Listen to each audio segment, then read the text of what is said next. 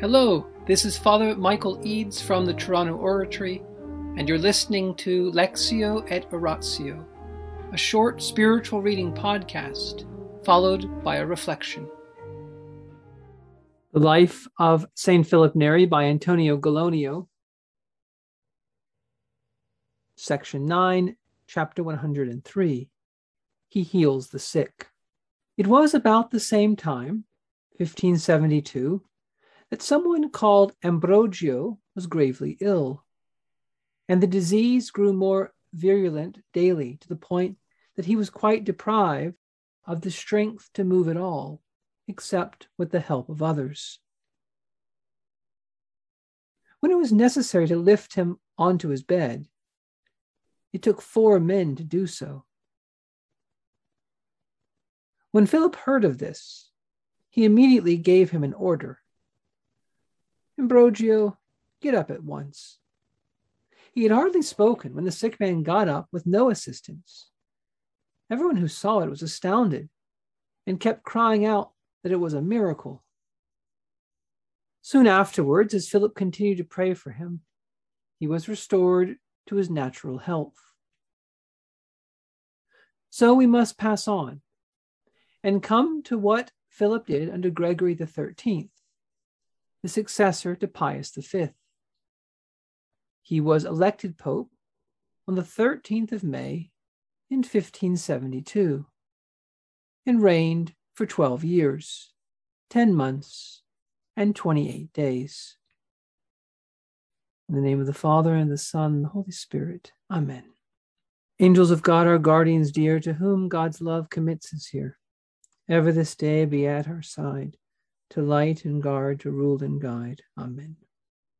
Most Sacred Heart of Jesus, teacher of teachers, have mercy on us. Saint Philip Neri, gentle guide of youth, apostle of Rome, vessel of the Holy Ghost, pray for us. In the name of the Father, and the Son, and the Holy Spirit. Amen.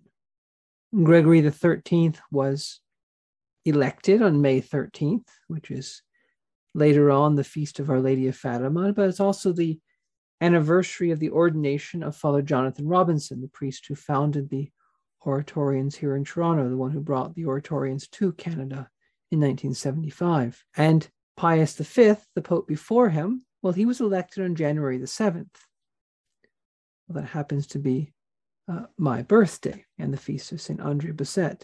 Why do I mention these things? Well, because we don't really know how we are all united in the mystical body of Christ, the Church. And we know that God is outside of time. And we know that the Church is made up of those who are alive now on earth, the Church, the Pilgrim Church on earth, but also the Church in heaven.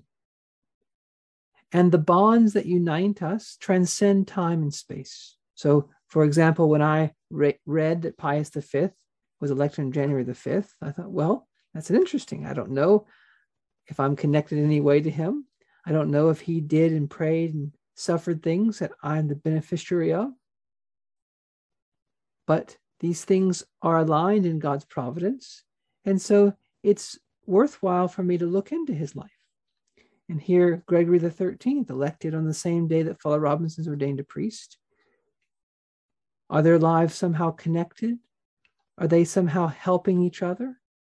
We don't know for sure, but we do know this, that Gregory the Thirteenth is the Pope in fifteen seventy-five who officially established the Oratorians. He's the Pope who gave the Church, in an official way, the Oratorians. And so it's fitting that this Oratorian life continues in Canada through a man ordained on that same day. And what this shows us is that may have been things in Pope Gregory's life that happened to him, things he suffered, illnesses, disappointments, trials, that both helped him and helped others. And there may have been things he went through that he didn't understand, because the only way to understand them is to understand that they were partly done to help a man who would live hundreds of years later in a very faraway country that's much colder than Italy, namely Canada. And this imagination, this ecclesial imagination, is very important for us, because we also undergo things. We also suffer things that may have something to do with someone in a faraway country at another time and place. And we are united to them in the mystical body of Christ, the Church. And just as one part of our human body can help another part of our body, so we can help other people in the Church, even those we don't know, even those that seem far away. And tonight we read about the healing of this man named Ambrogio. We don't know anything else about him. We don't know his last name. We don't know what happened to him later. But we know that he was carried by four men. And what does that remind us of? It reminds us of the scene in the gospel, the paralytic, who was carried by four men to be brought to Christ.